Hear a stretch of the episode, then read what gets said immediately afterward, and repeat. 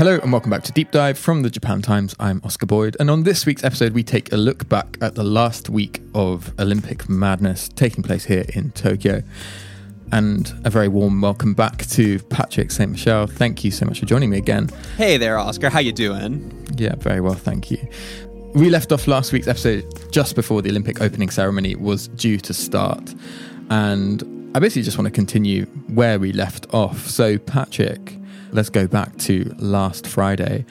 What did you think about that opening ceremony? Overall, if I were to kind of just sum it up, I would say fine. Perfectly fine. there were highlights, there were lowlights, there were like truly great moments that I think will kind of be remembered down the line in just Olympic and maybe modern Japanese history yeah, obviously with this Olympic opening ceremony, it was a very tough line to tread. I think with you know not wanting it to seem too celebratory with the pandemic still going, but also not wanting to remind people too much that there was a pandemic going on at the same time, which might raise questions about why these Olympics were happening at all.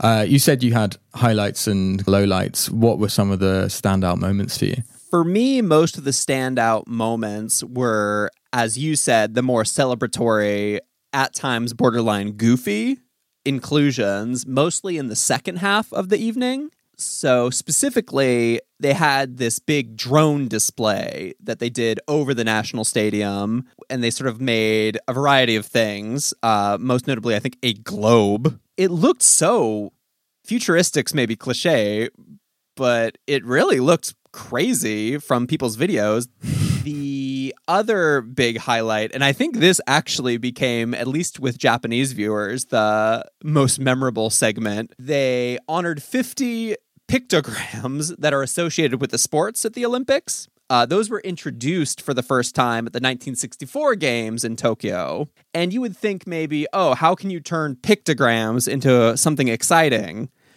Well, they found a way because they did something that was really close to just like Japanese variety TV by having three people who were dressed as pictogram characters recreating the pictograms in real time.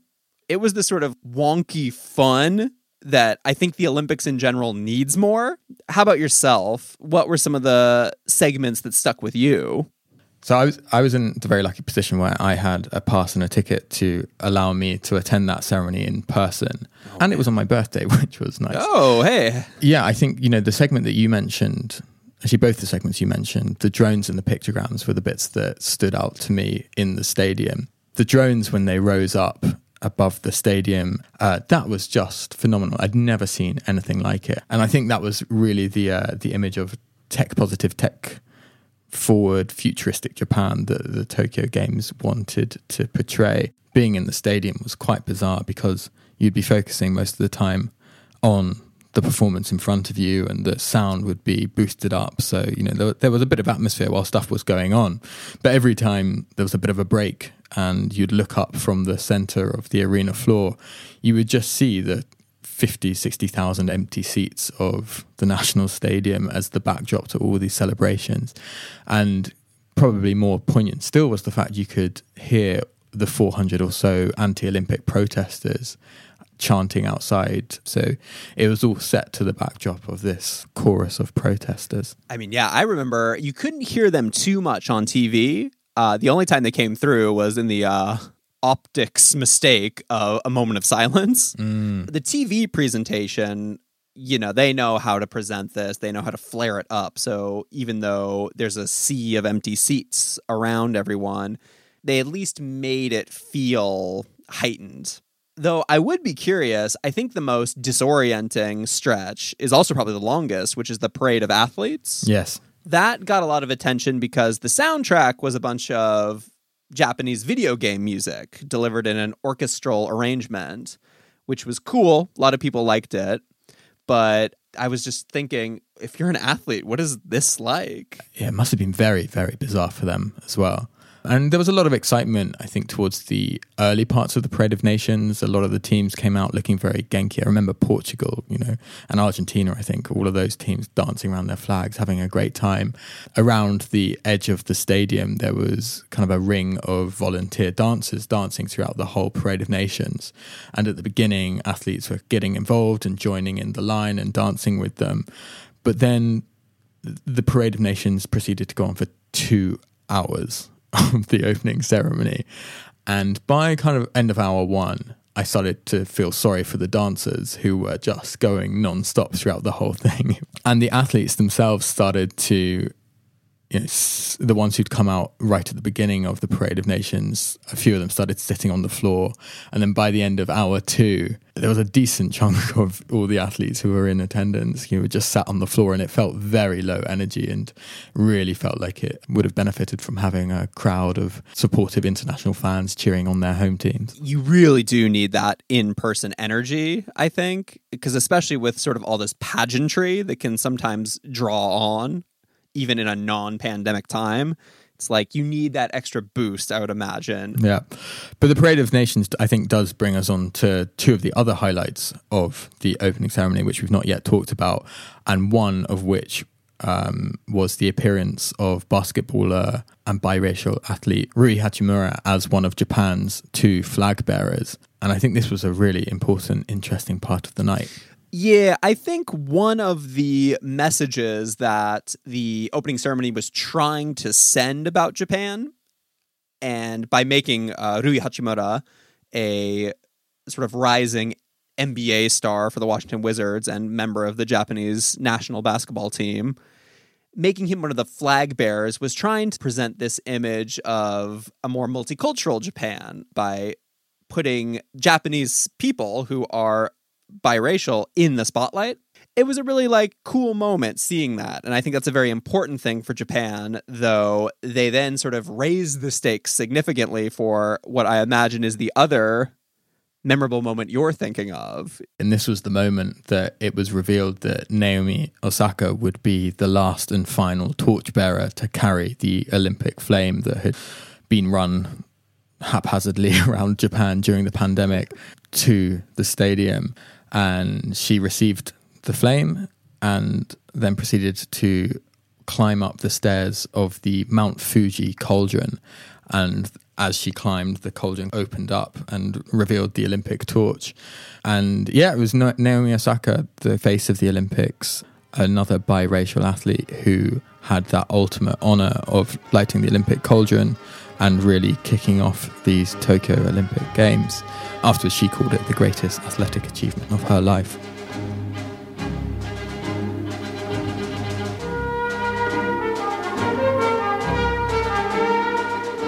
Talking about Naomi Osaka pivots us to our next topic because, unfortunately, one of the big shockers of this week was that Naomi Osaka, one of the favourites to win the women's singles gold medal, was unfortunately knocked out in straight sets in the uh, third round of the Olympic tournament to Marketa Vondrousova, which must have been just a huge disappointment and a huge shock to the not just to Naomi Osaka as a player, but to kind of the Japanese Olympic team as a whole.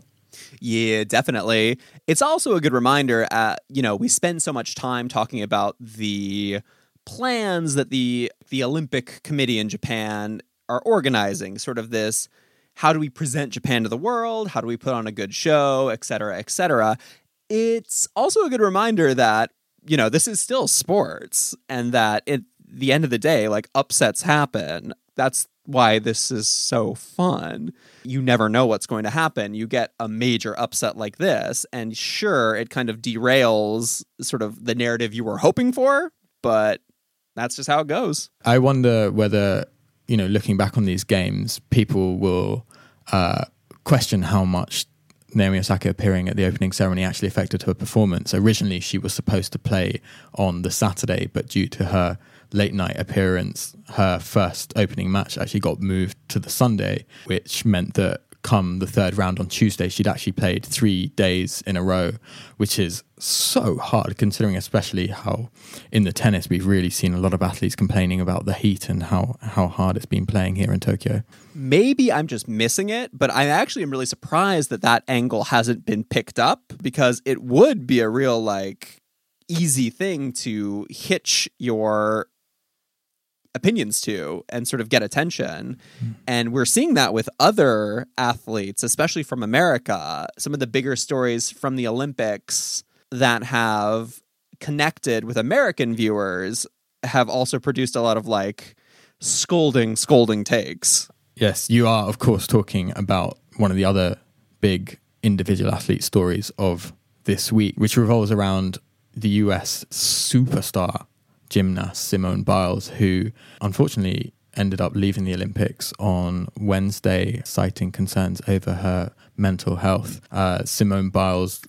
I mean, she just launched into superstardom following the Rio 2016 Olympics, where she won four golds in gymnastics at that Games. And she's won more world championship gymnastic gold medals than any other gymnast in history.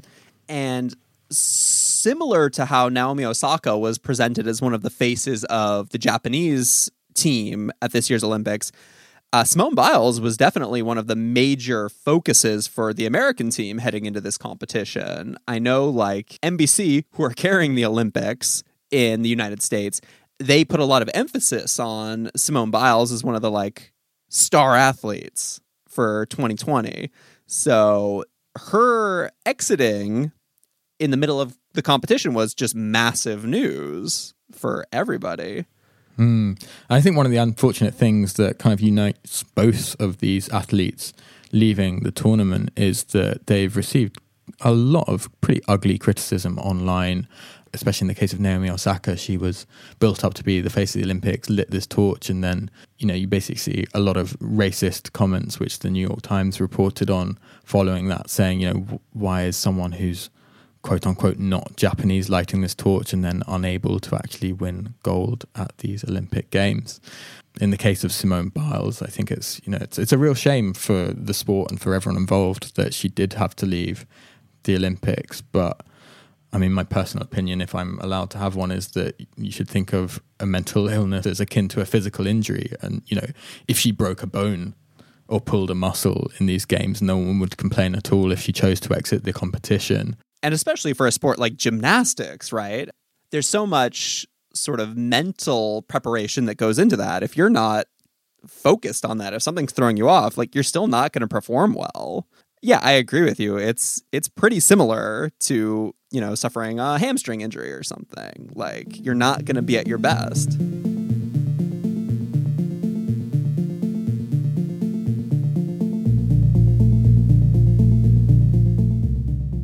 Japan has had an absolutely phenomenal run at these Olympics so far.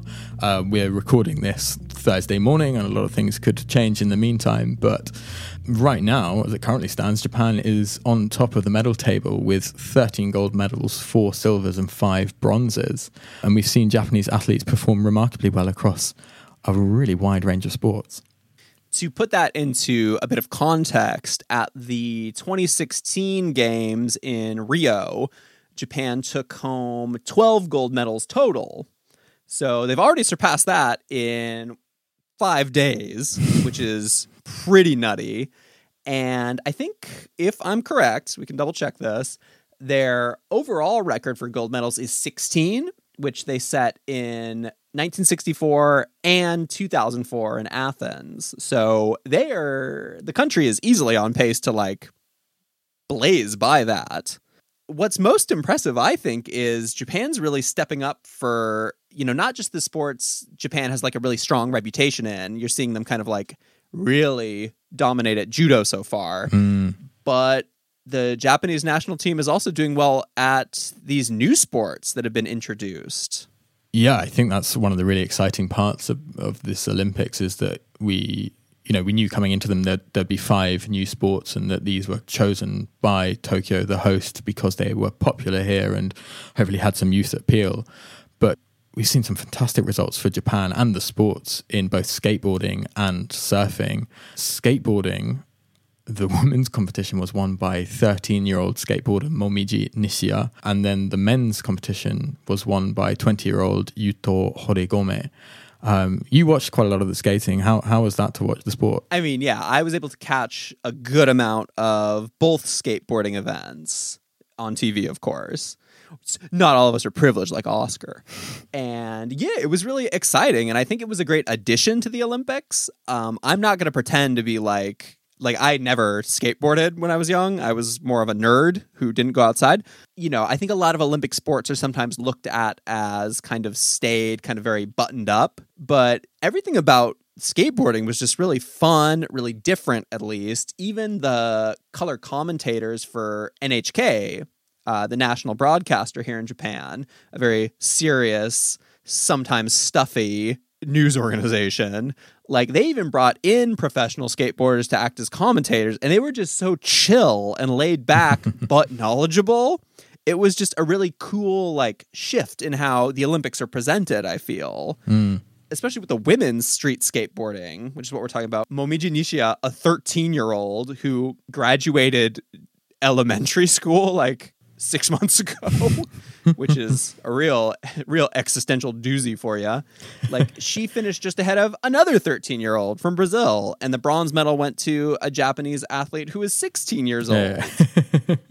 I think that's sort of the stuff the Olympics do well is when they're willing to sort of like actually welcome change and try something different. It's just entertaining. Right, and I noticed exactly the same thing in the surfing as well, which is a sport I'd never watched in any kind of competition, but because it was in the Olympics, I decided to tune in. You know, I think there was a lot of worry with the surfing as to how good the waves would be, but luckily, with the arrival of tropical storm uh, Nepartak, uh, the waves were fantastic, and watching these surfers perform massive tricks off these giant waves was such a thrill. And again, the commentary was so good and so exciting, and they did a fantastic job in explaining what I think is a new sport to most viewers. It's funny you mentioned the tropical storm being kind of a blessing in disguise for that, just because in the days kind of leading up to that, that was sort of being set up by a lot of media as, uh oh, the cursed Olympics continue to be cursed. because initially people were reporting, oh, a typhoon is going to maybe hit Tokyo during the Olympics. But as you said, it actually bolstered one of the more exciting events that we've seen so far, which is one of those like, hey, we caught a break. and not just the surfing, but also the sailing as well. I think they just got a bucket full of great wind as a result of that tropical storm and watching that competition as well has been fantastic as they kind of blast around the ocean in Enoshima. So, one of the things we touched on is you've had the chance to actually go to some events. I'm kind of just curious, you know, since so many people, both in Japan and of course abroad, we can only experience it through TV, especially during this pandemic influenced edition of the Olympics. What's it like going to an event? Do you have any like interesting stories from the things you've been able to attend so far? So I think my explanation is going to be quite similar to my explanation of what it was like going to the opening ceremony in that when you actually focus on the sports, you get lost in the sports. There you've got world class athletes performing at their very best in front of you and mostly sports are just a whole lot of fun to watch. But then every now and then there'll be a break, and you'll just look up and you know, pan up to the stadium that is behind the sports. And that's when you realize that there's just row after row after row of empty chairs. I noticed this particularly at uh, Wednesday's uh, Rugby Sevens final. We discussed this on the last podcast. I'd been lucky enough to go to the finals of the Rugby World Cup in 2019. And when I was at th- those finals, you looked across at the stands opposite, and it was just, you know, an endless sea of people and the atmosphere was electric as a result. But looking up yesterday at the stands at the uh, Tokyo Stadium, it was deserted to the point where to try and generate some atmosphere at all, uh, they were pumping in crowd noise that had been pre-recorded before the games just to try and liven up a bit. It was a very, very odd experience. Did they try to play like jock jams in the stadium as well, like Zombie Nation to an empty empty row of chairs. Yeah, totally. And with the sevens, it was all themed to the teams. So when I, I, I think when Ireland scored at one point, they were playing "Beautiful Day" by um, U2. And I think when Australia scored, they were playing some Tame Impala, and so you know they were they, Tame Impala. what? yeah, Australian band. Kind of quickly going through the rest of the gold medal tally, though, uh, Japan has done very well in the more traditional sports as well, not just surfing and skateboarding. You mentioned the judo earlier. Um, there's a really nice story where a sibling pair, Uta and Hifumi Abe, both won gold medals in their respective judo events within the space of, I think, about an hour. And so far, Japan has won seven gold medals in the judo, and there's maybe more to come. In the gymnastics, we saw on Wednesday night Daiki Hashimoto win the men's all round gymnastics gold, which I, I always forget like gymnastics is just amazing. it's just amazing every time you watch it. The the the shapes and contortions and spins is just so so exciting. Um, and then yeah, we were talking about before this, but you also um, you know tuned in to watch the table tennis doubles match in which Japan watched gold. Right. This for me has been the most the table tennis mixed pairs final was probably the most intense event that I was able to catch so far. Uh, for me, table tennis is how you describe gymnastics. Speaking of good storylines, the Japanese mixed team was Jun Mizutani, a sort of more veteran table tennis player who's achieved a lot of success. Uh, before, just in the sort of global table tennis scene, and then a younger woman named Mima Ito. They were actually kind of like friends. Their families have been really close since like they were both kids. So social media was sharing a lot of like photos of them hanging out as like a 12 and like 4 year old or something. So they have this really tight link, which is really cool. They played table tennis powerhouse China in the final and just a really great match. China took the first two games and then Japan rallied China forced an extra, and then we got just this really like great final run from Japan where they closed it down, won the gold. So much excitement. It was Japan's first table tennis gold medal ever at the Olympics. Despite, you know, being pretty good at the sport, they've never gotten the top prize. So this was also a historic win for them.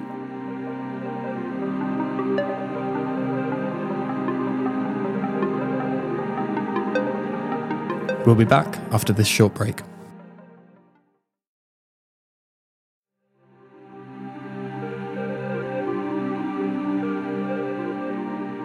In response to this gold medal run, we have seen some softening of the Japanese public response to the Olympics. Um, a poll in the Nikkei that was published on Monday found that 31% of people still believe the game should have been postponed or cancelled another year, but nearly 70% backed holding the games in some form. And, you know, I went to the road cycling on Saturday, and that's one of the few publicly viewable events still. And there were, you know, tens of thousands of people lined up across the 240 odd kilometer course hoping to watch it. And, you know, people were, were genuinely excited to be watching the sports. Yeah, I think it's a good reminder that the Olympics, of course, are always a contentious event just because of everything that goes into it beyond the sports. There's all the political dimensions, the way it sort of impacts the cities they're hosted in. And those are all for all of this positivity we're hearing, I'm sure there's still, you know, plenty of people are probably not happy about the circumstances these are happening in. So it's important to keep in mind that, yeah, like just because Japan's winning a bunch of gold medals, people aren't suddenly changing their minds on this on the IOC entirely. Yeah, I think you're totally right. I think it's important not to confuse supporting the institution of the Olympics with supporting individual athletes and their performances and um, you know celebrating when they win gold. But obviously, sports is really fun to watch, especially when your side is winning. So I'm not surprised to see that you know more people are feeling positive about these Olympic Games when Japan has done so well in the medal table over the last week. At the same time, though, you said they were making history in the table tennis, but we've also seen history be made in the COVID pandemic in uh, Japan with you know three thousand reported cases, over 3,000 reported cases of uh, coronavirus in Tokyo on Wednesday, more than 9,000 nationwide, which is a record for both Tokyo and the country as a whole. Right. These cases are not linked to the Olympics, of course, because there's a two week lag, blah, blah, blah, blah, blah, science. But still, it does kind of illustrate how strange all of this still feels because Japan really is now going through a really rough stretch with COVID 19. And you can see it in these daily case numbers. Like every afternoon now, there's this rush of like line updates on this popular uh, chat service messaging app here in Japan line. You know it'll be like skateboarder wins gold. Tokyo set to announce over 300 case 3000 cases. Surfer wins silver. 3000 cases. It's this real whirlwind of good news bad news and it can really get disorienting at times. Mm. This is maybe a little too naive of me, but it is nice with the sports to kind of just be like, okay, I'm just going to watch somebody play softball and I'm going to turn my brain off from all of this for a second. There is at least a nice escapism to the Olympics right mm. now. Ask me again in two weeks, maybe if that was worth it. Yeah, I know you said they're not necessarily linked to the Olympics right now, but at the same time, I think Japan's COVID response has generally, you know, it's been the government is not able to force people to stay indoors, and so I think they've relied a lot on public cooperation to to have the public uh, respect the state of emergency and for restaurants to close down, things like that. But I do think hosting a major international sporting event while also requesting people stay inside and don't have any fun. It's very strange messaging, and I could, you know, I think we're seeing growing frustration from the general public when you know we're now in this fourth state of emergency in Tokyo. I think you hit on it. It's really what it boils down to is just I think people are sick of these state of emergencies because we've basically been in a state of emergency all year. And as you said, the the messaging of holding the Olympics but also urging people not to do anything is not the best look.